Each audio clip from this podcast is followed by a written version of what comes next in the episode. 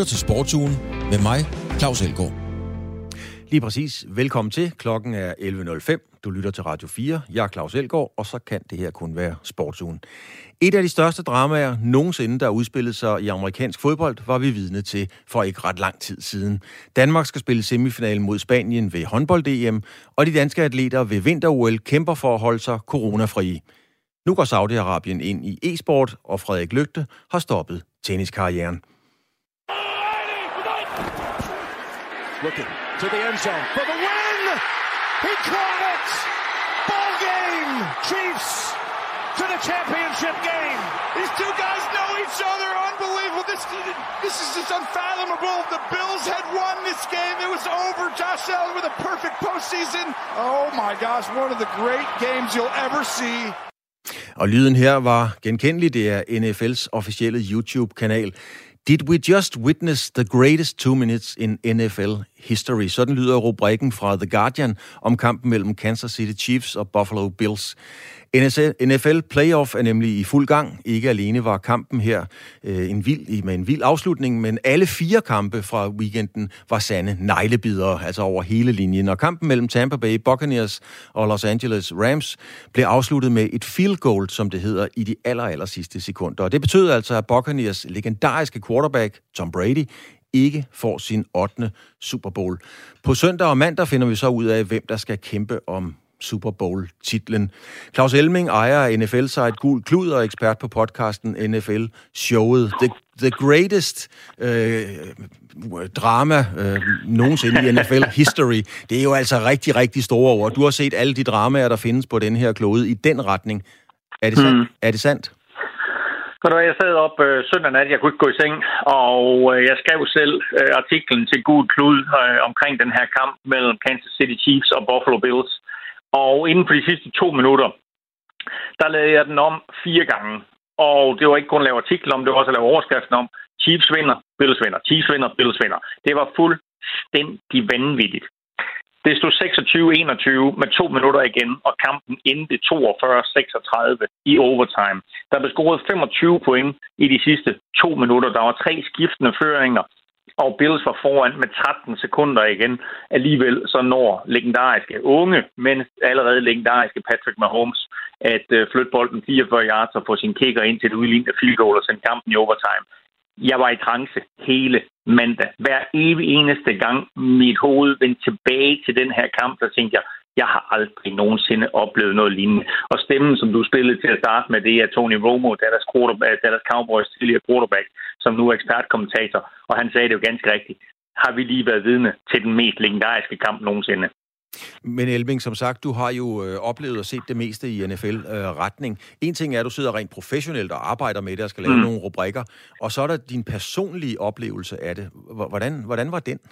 Jamen, de to, de, de, de, de er fuldstændig identiske, fordi jeg sad øh, klokken 4 om natten søndag morgen, og øh, jeg skreg, jeg råbte og skreg med fjernsyn, og jeg kunne slet ikke forstå det. Og jeg var overbevist om, at øh, så havde Thies vundet, og nu havde Bills vundet, og så tænkte jeg, nu, nu, nu, nu kunne det ikke gå galt.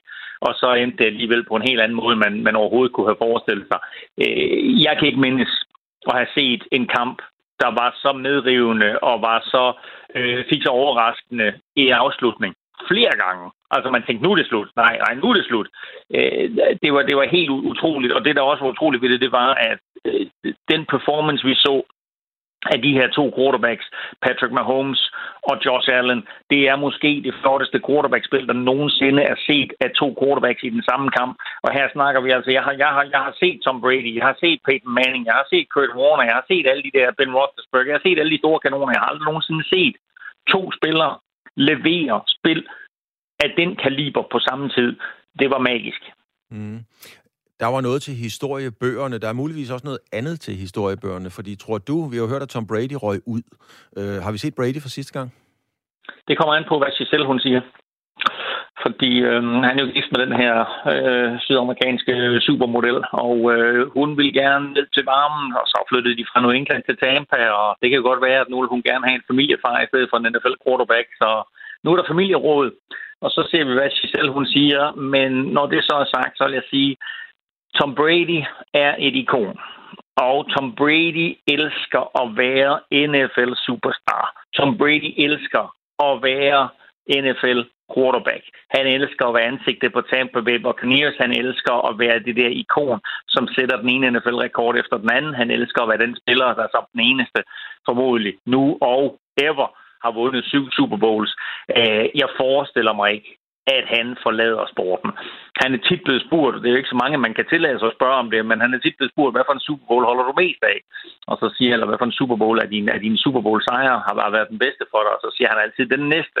Og det er det mantra, han har levet efter. Så derfor så forestiller jeg mig, at den næste ligger et eller andet sted for ham at lure i fremtiden. Han har et rigtig, rigtig godt hold i Tampa Bay med et godt forsvar og nogle gode angrebsspillere omkring sig en god offensiv linje, der beskytter ham, så han ikke får alt for mange tæsk, hvilket er vigtigt, når man er blevet 44. Han bliver 45 inden næste sæson. Så øh, jeg kunne godt forestille mig, at vi ser ham igen til næste år. Hvis vi kigger lidt frem, øh, Elming, så øh, skal Cincinnati Bengals, de skal i kamp, og med alt respekt, så har mine vidende kolleger fortalt mig, at det var der nok ikke nogen, der havde regnet med eller tippet på, at de ville nå mm. så langt. Hvad er Bengals øh, reelle muligheder for at komme i Super Bowl? Altså, man skal ikke afskrive dem på nogen måder. Altså, de møder Kansas City Chiefs i semifinalen, og altså, ser vi tilbage på weekenden her, så havde Bengals enormt store problemer med at komme forbi Tennessee Titans, og Chiefs udspillede det her magiske drama, som jeg beskrev lige før imod Bills. Så det er klart, at Chiefs de er favoritter, og de er også på hjemmebane. Men vi skal altså ikke mere end fire uger tilbage, før Bengals rent faktisk slog Chiefs i grundspillet, også i en fabelagtig kamp, som øh, blev afgjort i overtime. Så altså det her, det er ikke umuligt, at, øh, at Bengals de kan gøre det igen. De har et ungt opportunistisk angreb med øh, deres egen unge superstjerne quarterback i form af Joe Burrow, og så en receiver, der hedder Jamar Chase, som er 22 år gammel og lidt svar til Mathias Gissel øh, som kommer ind og, og, og tager det danske håndboldlandshold med storm, så er Jamar Chase kommet ind og har taget NFL med storm. Så altså, det er ikke umuligt, at Bengals de, øh, de kan overraske, men lige nu der er det klart, at der er Kansas City Chiefs kæmpe favoritter. Elming, der er jo en rigtig en lang række af store og essentielle spørgsmål. Der er mink, der er corona, der er Ukraine. Men det, der ligger, du ved, hvad jeg vil spørge om. det, der ligger os allermest på sinden her til slut, Elming, skal, ja. der, være, skal der være vært på Vild med Dans? er det ikke sportsugen, det her, Claus Vilgaard? Det er det, det er. Claus, det korte svar, det er ja, det må vi se. ja, det må vi se. Elming, vi snakkes. det er godt, tak for det, Elgaard. Hej då.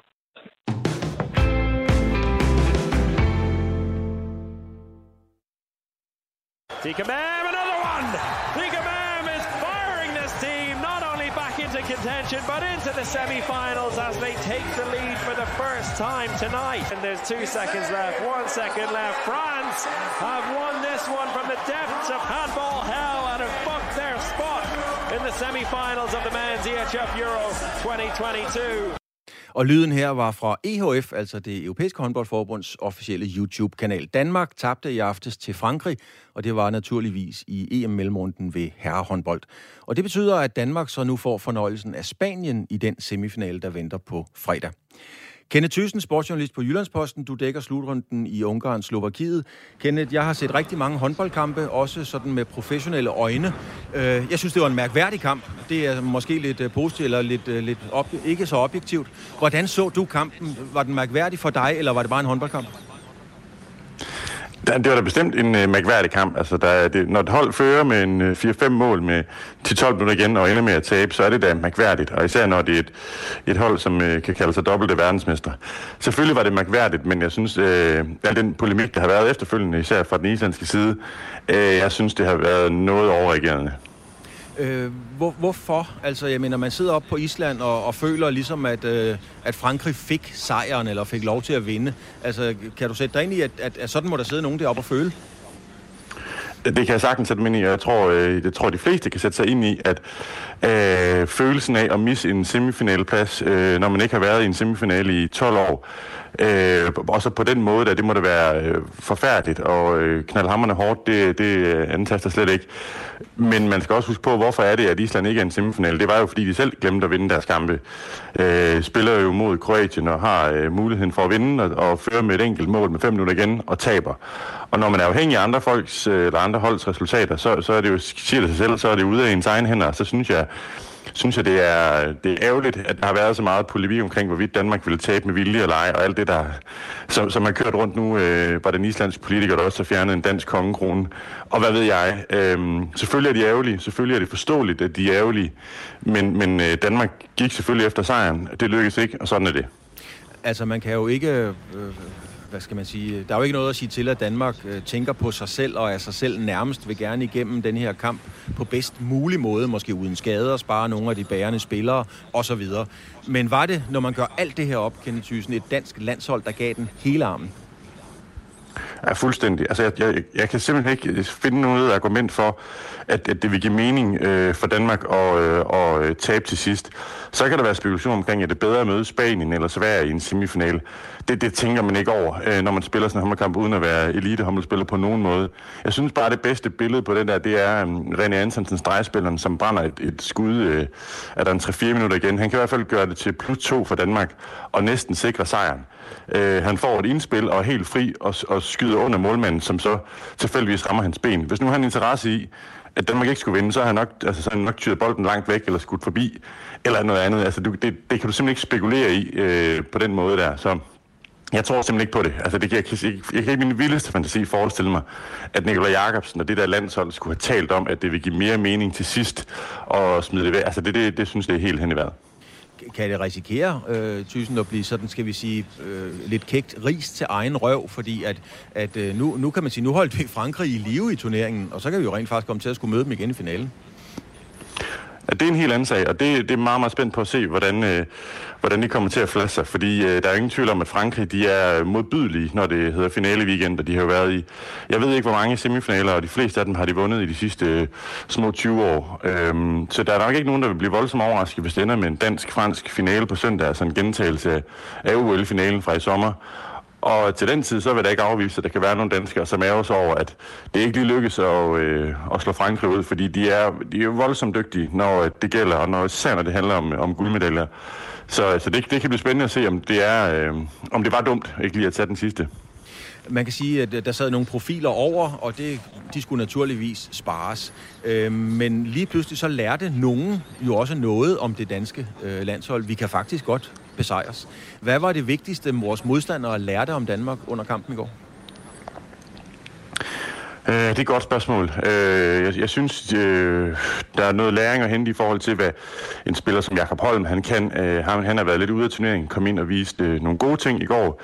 Øh, der var selvfølgelig også noget viden at hente i forhold til Niklas Kirkeløkke, hans skud, men særligt at det danske midterforsvar øh, uden Henrik Mølgaard, hvis det bliver presset fuldstændig i bund, øh, og uden øh, Magnus Armstrong, øh, skal jeg også huske at sige, uden de to, øh, så, så der, der er der nogle mål at hente. Man kunne se, Frankrig de, øh, de krydsede Danmark fuldstændig i bund. Altså Karabatic var jo en, altså næsten en bulldozer ind i det der midterforsvar, som væltede det, det fuldstændig sønder sammen de sidste 10 minutter, som er med til at afgå kampen. Og det er der selvfølgelig noget læring i, at der, der er der noget, øh, noget sårbarhed. Men igen, det var jo, øh, som du nævnte, Claus, det var jo uden nogle af de spillere her. Det var uden Anders Austrup, som måske er en af de vigtigste overhovedet.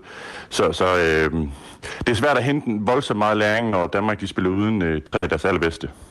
Lærte vi noget om, nu tænker jeg bare på, det har man set på et fodboldhold, nogle spillere blomstrede op, da Michael Laudrup ikke var med, nogle spillere er blomstret op, da Christian Eriksen ikke var med. Er der rent faktisk nogle spillere, der blomstrer markant op, når Mikkel ligger på banen?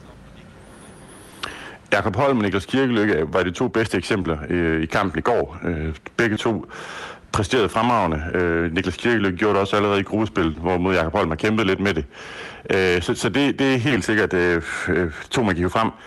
Men, men man skal bare huske på i alt det her, at Nikolaj Jacobsen han er jo simpelthen så iskold i forhold til fordelingen af spilletid. Han er iskold i forhold til det her med at give sine spillere fri. Øh, han er han har flere gange afvist øh, hernede på de forskellige pressemøder ideen om at fastholde momentum og fastholde selvtid og de der ting, som man egentlig taler meget om, om, om det ikke er en god idé at blive ved med at vinde, hvor han siger, hvis, hvis jeg kan spare mine spillere, og de kan få lidt hvile her og der, så de står bare få procent bedre til en semifinale, ja, så er jeg fuldstændig ligeglad med alt muligt andet. Og han har jo haft succes med det, så, øh, altså, så det er jo klart, at den strategi, han, øh, han fortsætter med. Så jeg tror ikke, han spekulerer i på noget tidspunkt, om der er nogen, der har lært noget omkring nogle af hans øvrige spillere, så længe at hans egne nøglespillere, de er, øh, de er blevet friske til, til den kamp i morgen. Kenneth Thyssen, sportsjournalist på Jyllandsposten, speciale i håndbold, der dækker altså turneringen her. Tak fordi du ville være med.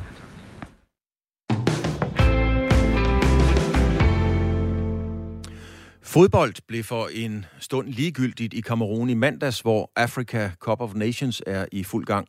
Mandag aften skulle værterne fra Kamerun møde miniputterne fra den lille østat Komorerne, men optakten til kampen blev martret af et, af et stort kaos ved indgangen til stadion, der fik den tragiske udgang, at 11, undskyld, 8 mennesker meldes døde. Til stede ved stadion var den danske journalist og NGO-arbejder Buster Emil Kirchner, som vi nu er med på en forbindelse direkte fra Kamerun. Buster Emil Kirchner, du var der. Hvad skete der? Øhm, det, der sker, det er, at øh, der er alt for mange mennesker på alt for lidt plads. Øhm, og vi snakker om sådan en bottleneck-effekt, altså at øh, de veje, der leder til stadion, Olympisk Stadion, hvor den her tragedie fandt sted, øh, i starten er rigtig brede, og så bliver de lige så langsomt snævret ind, og så har der kun været én gate åben, og det er det, som, som snakken går på hernede nu. Hvorfor var det kun hovedgaten, øh, hovedindgangen, der var åben? Øhm, så, så jeg var selv derude, øh, formået at komme ind på stadion cirka en time før, og cirka en halv time efter, at vi stod i de her øh, folkemængder, så er det altså, at, ja, at otte mennesker er blevet formentlig øh, trampet øh, ihjel og yderligere 38 er blevet, er blevet såret. Øh, de fleste af dem er så allerede udskrevet igen nu. Øhm, og det var da tumultarisk, men, men jeg er alligevel overrasket over at, øh, at høre om dødsfald, fordi at, øh, det var først et godt stykke ind i første halvleg, at de, de første billeder og nyheder begyndte at cirkulere, og, og vi snakkede om det inde på stadion. Hvor tæt var du øh, selv på, på hele det her tragiske kaos? Jeg stod i den folkemængde, der prøvede at komme ind på, øh, på stadion, øh, og det var det var, det var kaotisk. Jeg har nede sammen med en fotograf, og vi blev væk fra hinanden. Øh, normalt er vi øh, som, som journalister på, øh, på medieafsnittet, øh, i øh, pressetribunen hedder det. Øh, og det var vi så ikke den her kamp, fordi vi ville lave en, en stemningsrapportage. Øh, fotografen øh, øh, var som sagt med, og vi ville så ind, øh, ind og sidde bag det ene mål og ind af hovedtribunen. Øh, fordi vi blev væk fra hinanden, så valgte vi at sige, okay, øh, vi kunne ikke få fat på hinanden på telefon, så lad os i stedet øh, mødes på, tænkte vi heldigvis øh, samstemmigt, lad os, lad os mødes på tre, øh, pressetribunen. Øh, havde vi ikke gjort det, spørger vi os selv efterfølgende, jamen, så havde vi måske bare fortsat med at, og, øh, at gå mod hovedtribunen øh, og hovedindgangen. Så, så, så jeg var der tæt på og stod jo som, som sild i en tønde og, og kunne ikke rigtig gå den ene eller anden vej. Øh, så ja, det, det, var, det, var, det var vildt at, at også vågne op til dagen efter, og der er der stadigvæk noget, noget der har, Ja, der har sat nogle ar, vil jeg sige. Jamen, øh, Buster Emil Kirchner, altså en ting er, at man er midt i kampens hede, man er på arbejdet og så videre, og, og det er kaos, man ved ikke rigtig, mm. hvad der sker. Men som du siger, så ringer vækkeuret om morgenen. Hvordan har I bearbejdet oplevelsen? Har I talt sammen om det, eller hvordan er I kommet videre på den? For det er jo ret grimt. Ja, jamen altså, øh, vi, det er surrealistisk, fordi at, at vi jo Altså det var sådan ligesom, øh, det tror jeg, de fleste danskere kan relatere til, sådan en festivalstemning, at der er rigtig mange mennesker på lidt plads, og man skubber lidt frem og tilbage, og nogen siger, hey, slap lige lidt af, og andre fortsætter bare med at, at skubbe fremad. Så det var jo det, vi oplevede. Jeg, jeg har, lad mig skynde mig at sige, jeg har jo ikke oplevet nogen, der, der er døde. Øh, jeg har, jeg har jo ikke set øh, de her hændelser med mine egne øjne fordi det var som sagt en halv time efter. Men, men nu spørger du, hvordan vi bearbejdede det. Øh, vi bor fire journalister sammen, som alle sammen var i området, og vi har jo snakket om det rigtig meget. Øh, siden, og, og synes jo stadigvæk, det er surrealistisk, fordi at, jamen, det var egentlig i en bare, i, i hvert fald fordi vi så en hel masse mennesker, som, som, som øh, tumlede sammen i, øh, i de her masser ude foran stadion. Men Buster, allerede i dag måske, eller meget snart, og i hele din øh, fremadrettede karriere, der kommer du til at stå i kø ved mange indgange. Du kommer til at opleve meget pres fra mange tilskuere. Hvordan har du det med den tanke, mm. at du allerede i aften måske skal stå i kø igen? Øh, det har jeg det egentlig, det har det en fin med. Øh, og, altså, jeg, jeg brugte også, det skal der være skyndt mig at sige, mit et privilegie, det er at have sådan et akkrediteringsbadge om halsen. Øh, jeg fik fat i sådan en, en militær øh, kvinde, øh, som, som tog mig i armen og, og førte mig væk sammen med en, øh, en franskmand, som, som var VIP-tilskuer, som også tog og var lidt forvirret. Øhm, så, så det privilegie kunne jeg ligesom bruge. Og så, øhm, så, så har CAF, øh, det afrikanske fodboldforbund, har nedsat en uh, investigation committee, som skal kigge ind i, hvad er det, der er sket. Øh, hvorfor var der kun én gate, der var åben? Hvorfor er der nogle gates, der er blevet lukket i sidste øjeblik? Hele den her proces op imod øh, ulykken, hvad er det, der er sket internt? Øhm, så jeg er helt sikker på, at der bliver kigget dybt, dybt ind i det her, for at, for at være helt sikker på, at det ikke sker igen.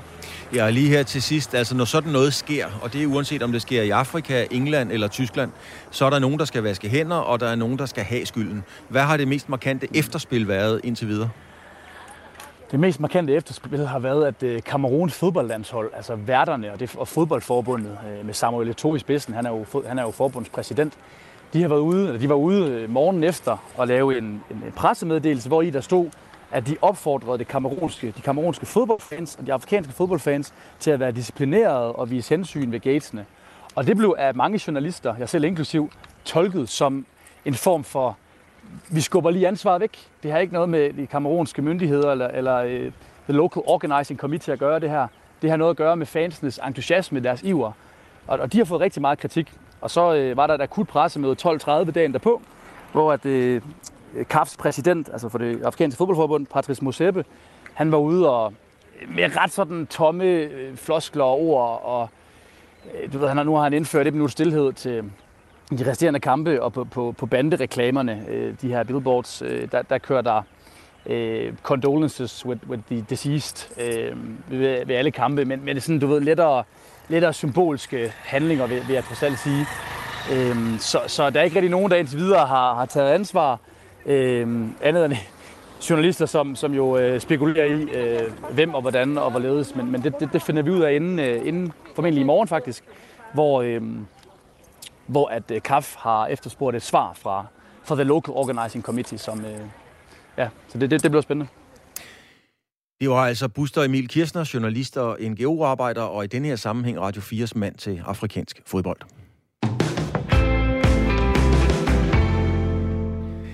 I dag rejser de første danske atleter, atleter hedder det, til vinter-OL i Kina. I alt skal 62 atleter transporteres til en corona-boble i den olympiske by i Beijing. Indtil videre har otte atleter været ramt af corona, og Danmarks Idrætsforbund prøver naturligvis at undgå, at flere bliver smittet, inden de lander i Beijing. Men hvilke praktiske forholdsregler gør de så inden afrejse, på rejsen og under selve afviklingen af lejene? Niklas Blåland, du er vicechef de maison, som det hedder, for den danske delegation ved vinter-OL i, i Beijing. Øhm, i har jo forberedt jer på alle mulige måder. Det er klart. Hvad er det vigtigste, hvad er de vigtigste forholdsregler, I har taget hele situationen taget i betragtning omkring coronasituationen? Det vigtigste øh, ting, vi har gjort, det er selvfølgelig øh, at, at fortsætte med at gøre det, vi har gjort under hele øh, coronakrisen, nemlig at bruge vores sunde fornuft. Tag de forholdsregler, som, som giver bedst mening i de forskellige situationer. Der er mange af vores atleter, der har meget øh, varierende hverdag, øh, og, øh, og de har gjort alt, hvad de kunne for at tilpasse det, så de undgår smitte mest muligt. Øhm, og dertil så kommer, at vi i øh, det meste af januar har levet efter de her playbooks, som er udgivet af IOC og øh, de kinesiske arrangører, hvor de lister hvad skal man sige, nogle tiltag, man kan gøre for at øh, holde sig så smittefri som muligt. Mm. Øhm, det, er sådan, det er sådan det, vi har, har arbejdet med op til og mod afrejse. Lige i øjeblikket kører der jo parallelt med det her jo et øh, håndbold-EM, hvor mange lande har været øh, hårdt pladet af det her, og lande som øh, Frankrig, øh, Holland, Tyskland, som jo også kan læse øh, pjæser og bøger, har jo også forberedt sig. Men Danmark er ikke blevet ramt. Har, har, har du, har I talt med Nikolaj Jakobsen og landsholdet om, hvad de har gjort og lært noget der måske?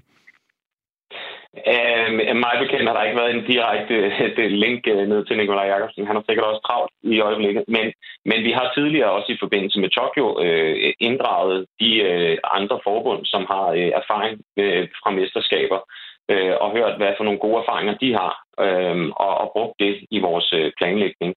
Øh, dertil kommer der selvfølgelig også, at, at øh, håndbold-EM er en stor ting, men det er øh, Øh, lidt mere komplekst, når man samler til, til OL, både sommer og vinter, øh, nationer fra hele verden, fra mange forskellige sportsgrene. Så vi snakker jo mange tusind atleter og mange tusind staff, der skal ind og bo i den samme OL-by. Øh, og det, øh, det, det giver nogle, nogle andre udfordringer. Øh, men det er klart, at vi jo løbende har en dialog med, med, med vores specialforbund om, hvordan vi bedst muligt øh, håndterer det her. Og, øh, og det har vi jo også ligeledes med diverse myndigheder. Når I så kommer til Beijing, så skal I jo ind i den olympiske boble, kan man roligt øh, kalde det. Hvad kommer der til at ske der? Altså, har I, fået, har I fået nok brugbare informationer, for eksempel fra den olympiske komité og myndighederne i almindelighed? Føler jeg klædt på? Ja, det synes jeg bestemt, vi gør. Altså, jeg vil lige starte med at sige, at vi i forbindelse her med altså, jeg skal faktisk i, i lufthavnen øh, senere i dag og sende sendte det første fly afsted. Øh, vi sendte seks personer afsted i går, øh, men, men hvor de første atleter rejser i dag. Og der, øh, der har vi valgt at, at lave det ekstra tiltag. Vi simpelthen rejser fra øh, en hangar, der ligger meget langt fra øh, de almindelige terminaler, hvor det kun er vores øh, delegation, der vil komme til, øh, således at vi øh, kan være fuldstændig isoleret i det, vi også øh, skal igennem security og, øh, og øh, hvad hedder det, paskontrol og sådan nogle ting. Så det kommer til at foregå helt separat fra alle andre i lufthavnen. Det er jo endnu et af de her tiltag. Udover at vi, øh, vi har to obligatoriske PCR-test en afgang, så har vi faktisk også lagt en ekstra PCR-test ind på selve afrejsedagen. Så vi gør alt, hvad vi kan for at have et så, øh, så smittefrit fly som overhovedet muligt. Og det gør vi i øvrigt i samarbejde med Nordsverige, som vi, som vi øh, flyver sammen med. Hvor... Når vi så lander... Ja, undskyld. Ja, jeg tænker på, hvor, hvor tit eller hvor ofte skal I testes, altså officielt, når I er dernede? Ja, altså, når vi, når vi, ja, når vi lander i Kina, så bliver vi for det første testet i lufthavnen, øh, lige når vi lander. Og derefter bliver vi sendt i isolation på vores, øh, på vores værelse, altså sendt ind til OL-byen og skal vente i isolation på værelserne, indtil vi har besked. Og derefter så vil alle blive testet hver dag. Øhm, og og det, øh, det foregår altså med, med næse-PCR-test foretaget af arrangørerne, og så, øh, så får man så svar i løbet af dagen, hvis den skulle være positiv. Er det samme procedure, som hvis man udbliver fra en dopingtest, så er man automatisk testet positiv? Hvis man udbliver, er man så positiv? Jeg ved ikke, om det kommer til at køre helt så øh, på samme måde, men det er klart, at øh, hvis, hvis man ikke dukker op til det her og ikke bliver indrapporteret, så øh, så er der helt sikkert systemer på plads for at håndtere den del. Det er jo sådan, at øh, der er et stort medicinsk setup derude. Der er et, øh, et øh, governing board, øh, som, som håndterer de her medicinske spørgsmål. Og alle nationer har uh, det, der hedder en COVID-19 liaison officer udpeget som ansvarlig for, at alle de her ting foregår korrekt. Og hvis man ikke får indrapporteret det her, så, så vil de uh, kinesiske arrangører tage fat i den her CLO, som det hedder, og så øh, sørge for, at vedkommende bliver testet med det samme. Så der er ikke nogen måde at slippe udenom det her på. Det, øh, det er helt sikkert. Dertil kommer også, at vi øh, faktisk allerede nu 14 dage inden afrejse og hver dag dernede, hver morgen eller i løbet af dagen skal indrapportere vores helbredsoplysninger, vores øh, temperaturer, vi skal indrapportere øh, symptomer og alt sådan noget øh, i en app. Så, og det er allerede startet her 14 dage før afrejse. Tak. Niels Bjørland, vicechef de maison for den danske delegation til vinter i Beijing, som altså allerede de første bliver sendt afsted nu en information om, hvordan man griber coronaen an.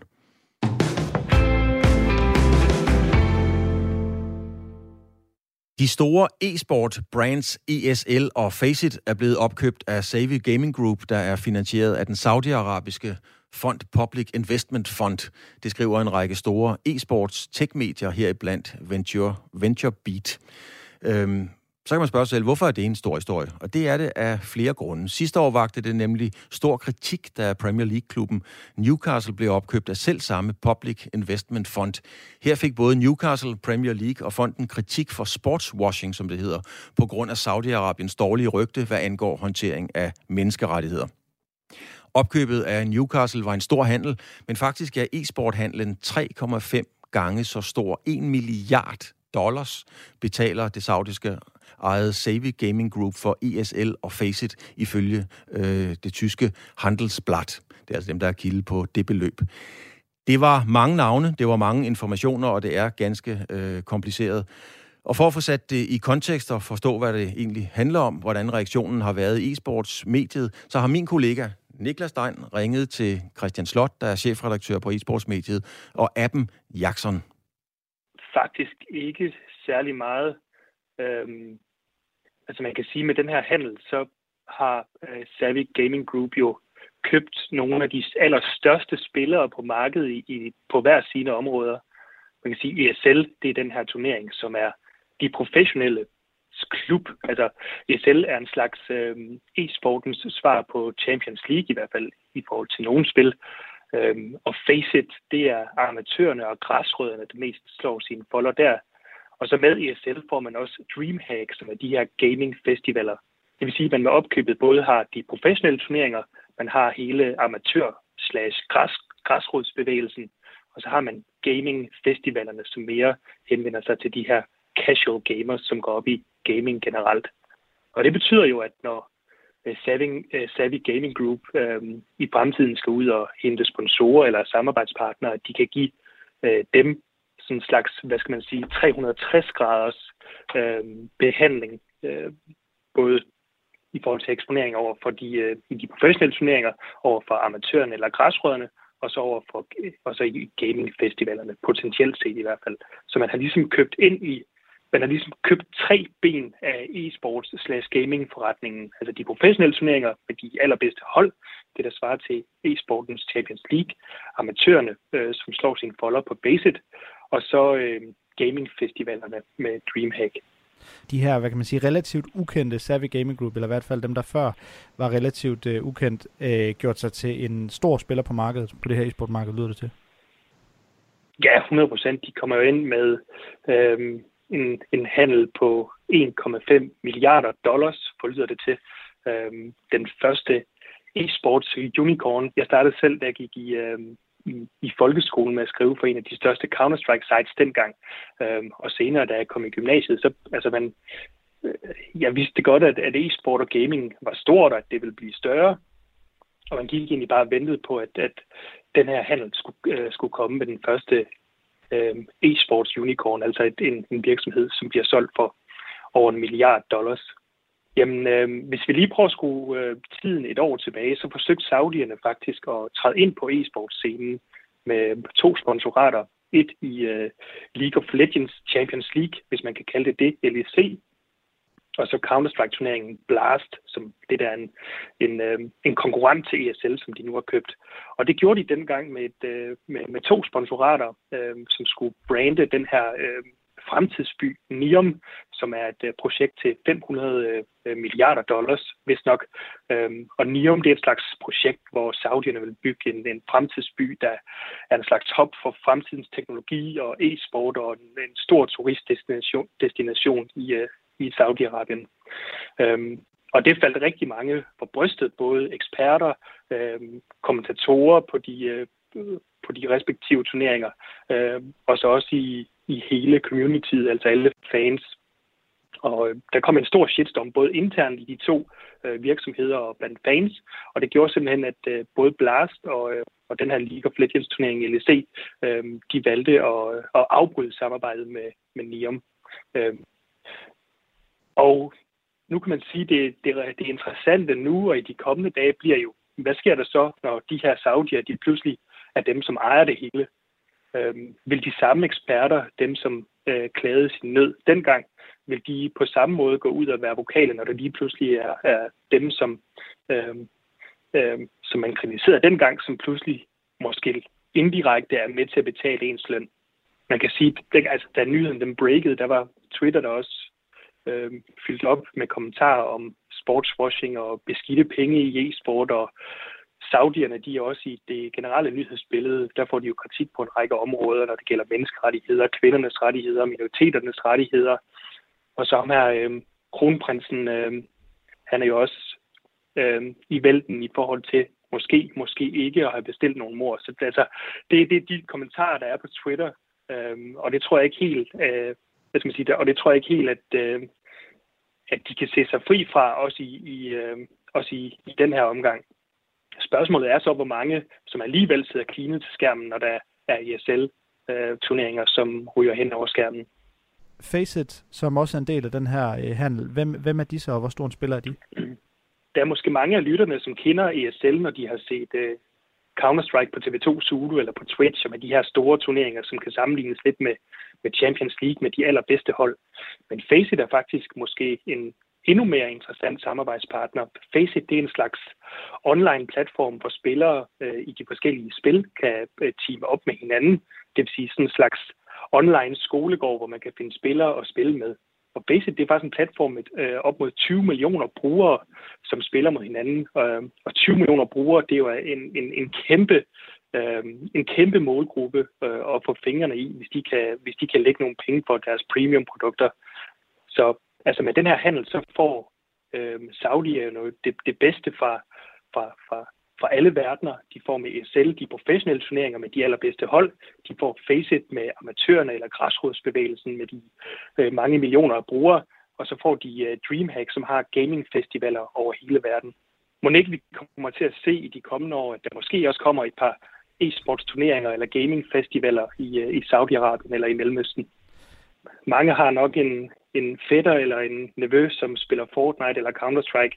Og det er jo den her målgruppe, som øh, ikke endnu har, øh, har købekraft i, øh, i, øh, i, i e-sport og gaming. I hvert fald ikke på samme måde, som, som, som os gamle har, som måske ikke er lige så investeret i e-sport og gaming. Men det er jo lidt det, man kigger ind i, og det er, det er også derfor, jeg tror, at det her er en, en, en langsigtet investering.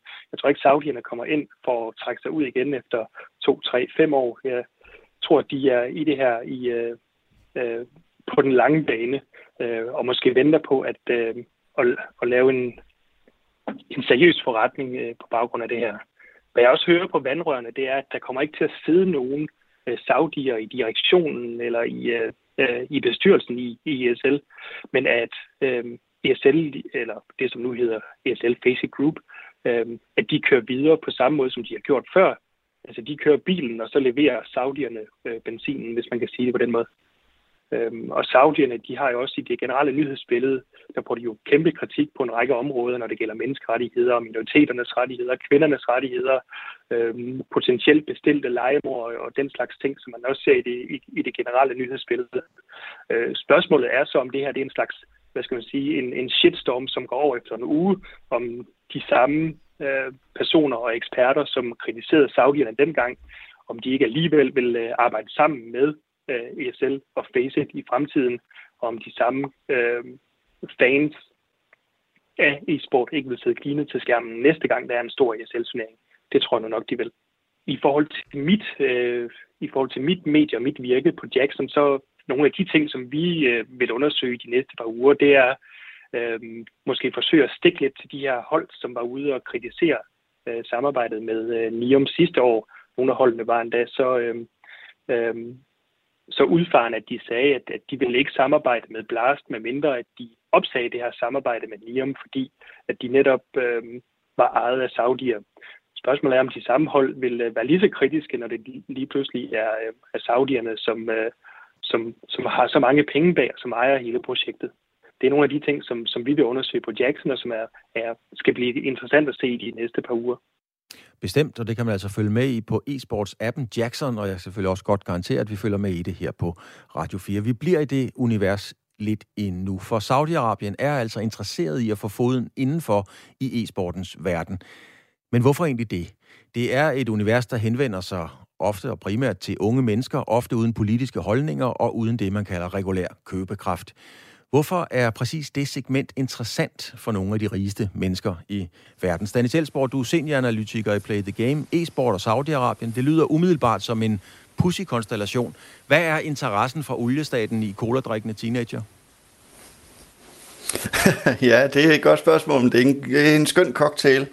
Altså, først og fremmest handler det jo øh, for Saudi-Arabien om at komme ind på et af de mest øh, ekspansive markeder, og der er e-sporten jo helt... Øh, helt i en liga for sig, forstået på den måde, at det også er den, den vilde vesten. Altså, øh, det er ikke et reguleret marked, som vi kender den normale sportsverden. Øh, der er det lidt mere frit, og det er de frie markedskræfter, der er på spil. Og øh, når man har så mange penge i ryggen, som Saudi-Arabien har, så har de jo set sit snit til at, at komme ind på den her øh, arena, som du jo også selv nævner, nemlig primært også består af rigtig, rigtig mange unge mennesker, som måske er en lille smule lettere at overbevise om det, som Saudi-Arabien jo ønsker at gøre med øh, deres investering, nemlig at Saudi-Arabien også er et godt sted. Elsborg, er det her reelt? Er det det, det handler om? Er det Saudi-Arabien, der har købt de her firmaer? Kan man sige det så firkantet? Ja, det kan man sagtens. Hvis det er Public Investment Fonden, der står bag, så øh, er den øh, statsejet, og der er meget, meget tætte bånd til, til den øh, royale familie i Saudi-Arabien. Så det er meget tydeligt, at det er øh, Saudi-Arabiens øh, øverste øh, statsoverhoveder, der står bag det. Er det her så det, vi kalder sportswashing? Ja, det er det i sin reneste form, og man kan sige, at nu nævnte øh, jo jeres meget fine indslag før jo her, nemlig også Saudi-Arabiens ønske om at at købe Blast sidste år og trække den til den her nye hypermoderne by Neum. Og øh, der vil Saudi-Arabien jo nok over en årrække øh, her fremadrettet både forsøge at få store øh, e-sportsarrangementer, men jo også fodboldkampe til den her fantastiske nye hypermoderne by. Og der er jo ikke noget øh, mere ønskværdigt også at få et øh, højteknologisk øh, samfund som e-sporten ned til den her hypermoderne by. Så jeg tror, de kommer til at investere endnu mere i e-sporten fremadrettet, fordi det jo åbenbart og til sydenlandene viser sig, at det er relativt nemt for dem med den pengepunkt, de har. Stanis Elsborg, du er seniorkonsulent i Play the Game. Amnesty har et formaliseret samarbejde med Astralis. De skriver som følger, jeg læser op fra hjemmesiden, samarbejde for at bekæmpe online had og krænkende adfærd, og for at bakke op om en positiv, inkluderende gamingkultur. Jeg er forvirret. Amnesty International, du siger, at det her det er rendyrket sportswashing, det er Saudi-Arabien, der står sammen. Hvad siger Play the Game til den konstellation? Amnesty, Astralis, Saudi-Arabien? Ja, vi siger, at du burde ret spørgsmålet til Amnesty og Astralis, men jeg kan da sige så meget, at sidste år var Anders Hørsholt, direktør i Astralis Group, jo ude og sige, at de på ingen måde kunne stille op i en sammenhæng, hvor deres brand eller spillere eller partnere bliver koblet sammen med selskaber af den her type, altså med reference til Saudi-Arabien. Og øh, derfor bad de jo også Blast sidste år om at finde en løsning. Nu bliver det interessant jo, om Anders Hørsholt og Astralis også beder øh, andre om at finde en løsning her i forhold til ESL og Astralis deltagelse i deres turneringer. Øh, men som udgangspunkt virker det jo ikke som et særligt godt øh, forhold, at øh, det hedder Astralis, Amnesty og Saudi-Arabien. Jeg er ret sikker på, at Amnesty International vil, vil mene, at det ikke er et klædeligt samarbejde. Og vi har naturligvis forsøgt at få fat i dem. Jeg kan fortælle, at øh, vi har forsøgt at få fat i Amnesty, og Amnesty øh, skriver faktisk, svarer Radio 4, at de gerne vil udtale sig som endt, men skal først lige danne sig et overblik over de reelle og egentlige ejerforhold som de jo faktisk selv på en måde er en del af. Og svaret fra Astralis, det kommer, øh, det kommer senere. Stanis Helsborg, Saudi-Arabien har en velsmurt propagandamaskine. Den må man have respekt for, uanset hvad. Øh, det vil nok være naivt at tro, at de ikke bruger Astralis og Amnestis tilstedeværelse aktivt. Hvad tror du? Ja, det vil de helt øh, afgjort gøre. Altså, øh, en af de ting, de jo ønsker ved at komme ind på de her markeder, det er jo nemlig, at det øh, altså e-sportsmiljøet er noget særligt. Altså det er ikke som vi kender andre sportsmiljøer. Det består af rigtig, rigtig mange unge mennesker, og de har opbygget et særligt miljø og et særligt sammenhold, og blive kædet sammen med det, det vil Saudi-Arabien i særdeleshed. Og hvis de så dertil kan knytte, at de nu også er inde i en sportsverden, hvor Amnesty International øh, er en, et, en del af, så øh, vil man jo kun det. Øh, når det er sagt, så, så øh, Saudi-Arabiens øh, sportsmaskine, eller PR-maskine, eller sportswashing, eller hvad begreber vi knytter på, har vi nok kun lige begyndt at se begyndelsen af. Altså med opkøbet af Newcastle, nu inde i e-sporten, store boksekampe. Altså der har vi nok mere kigget mod Katar de seneste 15 år, og har fået et indtryk af, hvor meget de fylder i sportsverdenen. Der tror jeg bare, at øh, vi skal til at gøre os klart, at øh, de næste på øh, den verdensscene, det bliver Saudi-Arabien. Ikke mindst også, når vi kigger på de helt store sportsgrene, altså Saudi-Arabiens tætte forhold til FIFAs præsident Infantino. Så jeg tror desværre kun det er begyndelsen på, at vi kommer til at høre endnu mere fra Saudi-Arabien. Stanis Elsborg, seniorkonsulent Play the Game. Tak fordi du vil være med, og vi har naturligvis også her på Radio 4 spurgt Astralis, hvad de tænker om handlen. Sagen er jo, at Astralis ejer en 13. del af turneringen ESL Pro League, hvor ESL, der altså nu er ejet af Saudi-Arabiens Public Investment Fund, ejer en af de andre 13. dele. Astralis har tidligere udtrykt bekymring, som Stanis Elsborg sagde, over Saudi-Arabiens indtog i e-sport. Det gjorde de tilbage i 20, hvor milliardprojektet og fremtidsbyen Neom i Saudi-Arabien indgik et stort samarbejde med det danske e-sportselskab Blast, et samarbejde, der så jo senere blev droppet. Astralis vil ikke stille op til interview om sagen på nuværende tidspunkt, men har sendt denne her, øh, det her skriftlige citat til Radio 4. Det kommer fra kommunikationschef Sten Larsen. Jeg læser det lige op. På linje med traditionel sport og mange andre områder, der investeres i globalt, må vi agere i den verden, vi er en del af. Det vil altid være essentielt for Astralis, og e-sport og gaming er er for alle og uden nogen form for begrænsninger, og det arbejder vi for uanset kontekst og hvem der ellers øh, investerer i branchen, og det siger altså kommunikationschef Sten Larsen fra Astralis.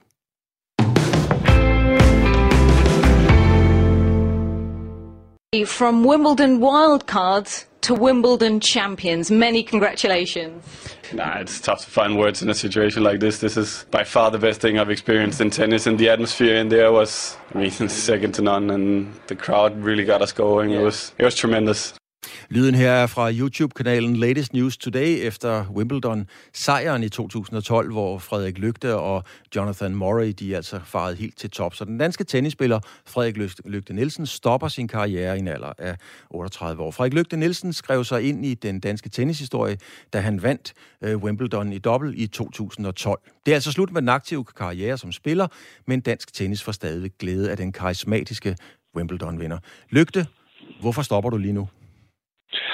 Det er det rigtige tidspunkt for mig. Øh, jeg er nået dertil i mit liv, hvor jeg har fået udlevet alt, hvad jeg havde tur håb på med tennis, så jeg har ikke mere unfinished business. Og ja, til noget til det punkt, hvor det ikke længere er, er bedre bare at spille for at spille. Og, og så er det et rigtigt tidspunkt til at uh, trække stikket og komme videre med noget, med noget nyt. En Wimbledon-sejr er jo et, øh, et markant kapitel i hele den danske idrætshistorie. Det er hævet over enhver tvivl. Øh, men du har også satset, øh, Lygte, på din, på din single-karriere. Det, har, det har jeg selv interviewet om på en anden kanal. Altså, hvordan er du kommet fra tennisen, når du kigger tilbage på, på det, du gerne ville i single? Ja, nu siger du satset. Altså, det, der er hele essensen i det for mig, det var, at dengang jeg startede med at spille, der, øh, der havde jeg absolut ingen øh, illusioner om, at jeg kunne blive en professionel tennisspiller, der leder i min sport. Så derfor, så hvert eneste år, jeg, jeg var i stand til at fortsætte og fortsætte og hvad hedder det, spille, jamen der satte jeg pris på det. Og at jeg nu her 19,5 år senere sidder, sidder tilbage og er i stand til at kunne kigge tilbage på, en, på, på så lang tid på turen, plus at jeg, jeg spillede også single ind til og med 2018. Jamen det er, det er jeg utrolig stolt over. Jeg er meget, meget glad for, at, øh, at jeg var i stand til at kunne vare så langt. Da jeg startede i sin tid, der troede jeg måske, det skulle vare et år eller to, eller så videre, fordi jeg ikke, som sagt, havde nogen tro på, at jeg kunne drive det til at kunne leve af det, eller, eller kunne fortsætte så lang tid. Så, øh, så jeg, jeg er ekstremt glad for den tid, jeg har haft øh, på tennisturen. Og dansk tennis får jo stadigvæk glæde af dig. Du er ansat som træner på DTF's elite miljø, og så fortsætter du også som øh, Davis Cup-kaptajn. Øh, øhm, hvad er det for nogle ambitioner eller visioner, øh, Lygte, du, du går ind til det her job med? Jamen, i første omgang så handler det om for mig at prøve at se, at vi kan, vi kan skabe en ny rød tråd fra, fra, fra klubberne ud til den professionelle tur, hvordan det så end skal være. De sidste par år har der ikke været så meget øh, struktur i, i dansk tennis på, på den side af det, og nu er der kommet en chance for at kunne, bygge noget nyt, så i første omgang så, så handler det om for mig at, at sætte, en, sætte noget i plads, som gør, at de spillere, der kommer op, de har, de har et godt øh, tilbud, som, som de kan drage godt af, og forhåbentlig øh, blive professionelle spillere, og så derved repræsentere Danmark den vej. Frederik Lygte, jeg kommer lige til at tænke på her, øh, de, nu, nu har du meldt ud, at du stopper. Øh, du, du siger jo altid tingene, som de er. Er det her noget, der opstår inde i dit hoved lige pludselig? Nu er det faktisk slut. Eller er det noget, du sådan har gået og varmet op til igennem længere tid? Nej, det er kommet over længere tid. Øh, som jeg også har sagt, du var lidt inde på det tidligere, så, så var dobbeltlivet aldrig rigtig noget, som jeg, som jeg brændte så meget efter. Der var simpelthen for lidt tennis i det, og, og, og jeg synes ikke, det var så fascinerende. Jeg har altid synes, dobbelt var sjovt som, et, som en bonus, men, men som et fuldtidsbeskæftigelse, så, så var det aldrig rigtig mig, og, og jeg har spillet dobbelt de sidste tre år, og de første to år var sådan lidt tilfældigt. Øh, I 2019, der var det meningen, at jeg bare skulle skulle bruge min dobbeltrangering til at rejse verden tyndt med min, med min hustru, og så se nogle sider af jordkloden, som jeg ikke havde set før, og simpelthen be, vælge min, øh, min, øh, min turneringsplan ud fra, hvor vi gerne ville hen, og så, så, så fortsatte det lidt, og så, så synes jeg, det var sådan lidt lala, bare at være turist, så jeg besluttede mig for, at så må jeg give det chancen, fordi jeg synes trods alt, det er bedre end ikke at spille tennis. Så fik jeg en fast partner, som jeg har spillet med ind til marts i år, det synes jeg også var ret sjovt og spændende øh, at få lov at udforske dobbeltsiden på den måde. Men han, da, da han så kiggede fra mig i marts, der, øh, der har det ikke været specielt inspirerende over for mig. Der, der har det været lidt det, som jeg frygtede dobbelt kunne være. Det bliver mere professionel side og, og, og meget fokuseret på at øh, på jobsiden og så skulle jeg gå og finde partner frem og tilbage, og jeg synes ikke rigtigt, at det var så nemt at finde nogen at klikke med. Jeg, lidt, jeg skiller mig lidt ud fra mange af de andre dobbeltspillere åbenbart, og det er også derfor, jeg har haft lidt svært ved at finde nogen, jeg klikkede med, og, og så er det så kommet langsomt hen ad vejen, og det er da klart, det har heller ikke jo, det er, nok også accelereret processen lidt, at jeg ikke har vundet en kamp i den sidste års tid, og derved er min rangering faldet langt ned, og jeg, jeg har ikke lyst til at, til, til at kæmpe min rangering op på, på challenger-niveau, samtidig med, at jeg skal forsvare alle mine point. Så, så det, er, det, det, det kom sådan hen, hen i løbet af sidste år fra sommeren af, hvor jeg godt kunne mærke, hvor det bare hen af. Tak skal du have, Frederik Lygte Nielsen. Tak fordi du ville være med. Det var jo.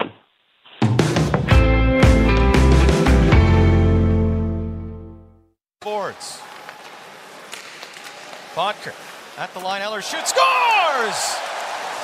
What a bullet from Lars Eller! Og lyden her var fra det internationale ishockeyforbunds officielle YouTube-kanal. Det var fra kampen mellem Danmark og Frankrig. Det var ved VM i 2019. Vinter-OL i Beijing nærmer sig med hastige skridt, og for nogle af de danske atleter, så bliver det et kapløb med tiden, fordi her kort før lejene er ishockey øh, hårdt ramt af covid-19. I alt er otte spillere fordelt på de to landshold testet positiv. Og for første gang nogensinde kvalificerede herrelandsholdet så i august sensationelt til Vinter-OL. Men alle NHL-spillerne er udladt, øh, og en eventuel corona-steppebrand i truppen kan også være med til at decimere det hele. Hvordan ser det egentlig ud med det hele nu? Det kan du fortælle om, Sebastian Dam. Du er målmand for det danske ishockeylandshold og spiller til dagligt i Klagenfurt, og det ligger i Østrig. Det plejer det i hvert fald at gøre. Øh, Sebastian, hvad er status lige nu? Det har jo været meget kaotisk. Jamen, status er, at vi glæder os helt vildt til at komme afsted. Vi samles uh, her i weekenden og, og flyver derover i et charterfly. Uh, øh, som du ser der, så har vi et par mænd, der er, der er, øh, der er ude lige nu, men der er stadigvæk uh, tror, omkring to uger til vores, øh, til vores første kamp. Så jeg er sikker på, at de nok skal nå at komme med. Det er mere, hvis der kommer nogle øh, tilfælde øh, her efterfølgende, lidt ligesom vi har set i håndbolden, at, at vi bliver ærgerlige, fordi så er det, det begynder at påvirke uh, holdopstillingen i kampene. Men, øh, men lige nu der er vi, øh, vi er meget positive, øh, øh, og vi glæder os helt vildt til at komme afsted, og vi, vi, vi synes, det, det bliver helt vildt fedt at, at komme over og, og repræsentere Danmark med, med, med ishockey til, til OL. Det er vi jo glæder os til i, i mange år at, at få muligheden for, at, og endelig at det lykkes, og, og ja, vi kan simpelthen ikke vente med at komme afsted. Og det bliver også en kæmpe oplevelse. Man bliver helt bange, når man bruger ordet, man er positiv i den her sammenhæng, Sebastian. Men i Kina har de jo virkelig, ja. de har virkelig arrangeret det helt store, skal vi sige, corona-forskrækket set op, og det er jo naturligvis i god og effektiv mening. Men hvordan tænker du og I om, omkring, omkring alle de restriktioner, der er? Hvor meget kommer det til at dræbe noget af glæden? Jamen, øh, som jeg forstår det, så er det, øh, det, det, det de skiller lidt mere, øh, altså offentligheden og, og atleterne ad, og så har vi en, en olympisk, et olympisk område, en olympisk by, lidt ligesom man kender det fra, fra andre OL. Forskellen er, den store forskel er, at man bare ikke kan forlade den by. Øh, sidste år til, til ishockey VM i Letland, der var det meget restriktivt. Der var vi, der var vi så at sige låst inde på vores hotelværelse, eller på hotellet i hvert fald, og, og så var det, øh, måtte man jo nærmest kun gå ned i madsalen, øh, gå ned i bussen, og så blev man kørt til omklædningsrummet, og så må man gå ud på isen, og så tilbage igen. Og det var så der, vi var i to uger, hvor, som jeg forstår det nu her, så, øh, så er vi mere åbne inden for, for OL-grænserne, så at sige. Så, så vi, altså, man kan godt gå udenfor og få lidt frisk luft, og man kan godt lidt, lidt øh, altså, gå ud og købe lidt merchandise, eller, eller ja, og så videre. Ikke? Så, så det, bliver, det bliver lidt mere åbent, end, end vi har prøvet før. Så det, det er det trods alt noget for, mm. for vores del af. Men det vigtigste for os er jo trods alt at, at komme over og repræsentere Danmark til, til sådan en turnering her. Og, og det er det, der er vores store fokus, og, og vi glæder os helt vildt til den turnering også. Det, det bliver meget spændende, synes jeg. Nu har I jo som sagt ikke nogen NHL-spillere mere, det har de andre lande heller ikke. Altså på alle etablerede sportshold, der er der jo et hierarki, og noget siger mig, at NHL-spillerne selvfølgelig har deres plads i hierarkiet. Altså uden dem, hvad kommer, hvordan, hvad, hvad kommer det til at betyde for hele holdet, stemningen, det sociale, hele konstruktionen, DNA'en af holdet? Jamen, øh, jeg synes, det, det, bliver, det er jo en utrolig spændende twist i virkeligheden for sådan en, for sådan en turnering. Øh, altså, det svarer jo lidt til, at, øh, at, at man tager Premier League-spillerne væk fra, øh, fra fodboldlandsholdene, øh, og så ser, hvad der så sker. Øh, for vores del, øh, så mister vi jo en, Øh, en, en håndfuld måske øh, af, af spidsen på vores hold. Øh, I stedet for, at det er Nikolaj Ehlers, der skal gå ind og lave målene, så er det Niklas Jensen fra, fra Jokerit i KHL, øh, som har øh, masser af kvaliteter, som sagtens kan gå ind og gøre det. Ikke? Og i stedet for, at det er Frederik Andersen, der skal, der skal lave de vigtige redninger, øh, så er det mig, øh, der skal gå ind og gøre det. Og, og Frederik har jo selvfølgelig en, en kæmpe erfaring fra, fra en han der trække af. Øh, men jeg har også spillet øh, min VM øh, som første målmand, og har også erfaring. Øh, så, så hvor vi mangler spidsen der, så er det måske mere de andre hold, øh, som måske mangler 24 NHL-spillere.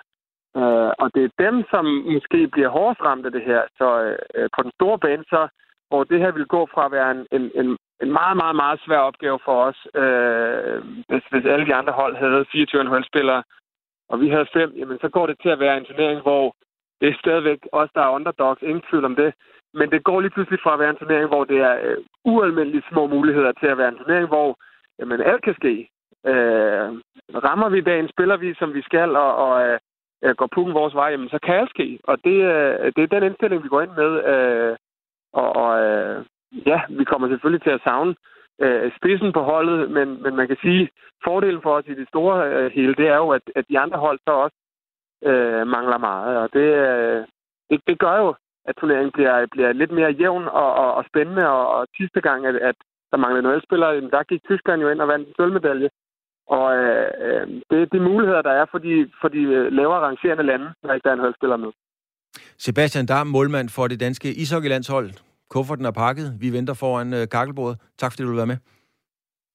Det var så lidt. Og det var altså Sebastian Dam, der fortalte her til sidst i Sportsugen på Radio 4 om, at øh, det danske ishockeylandshold uden NHL-spillerne, det har de andre lande, så heller ikke faktisk er kommet i den sportslige situation, at øh, vi står nok en lille smule bedre rustet, alt taget betragtning, når alle NHL-spillere fra alle lande nu engang har meldt fra.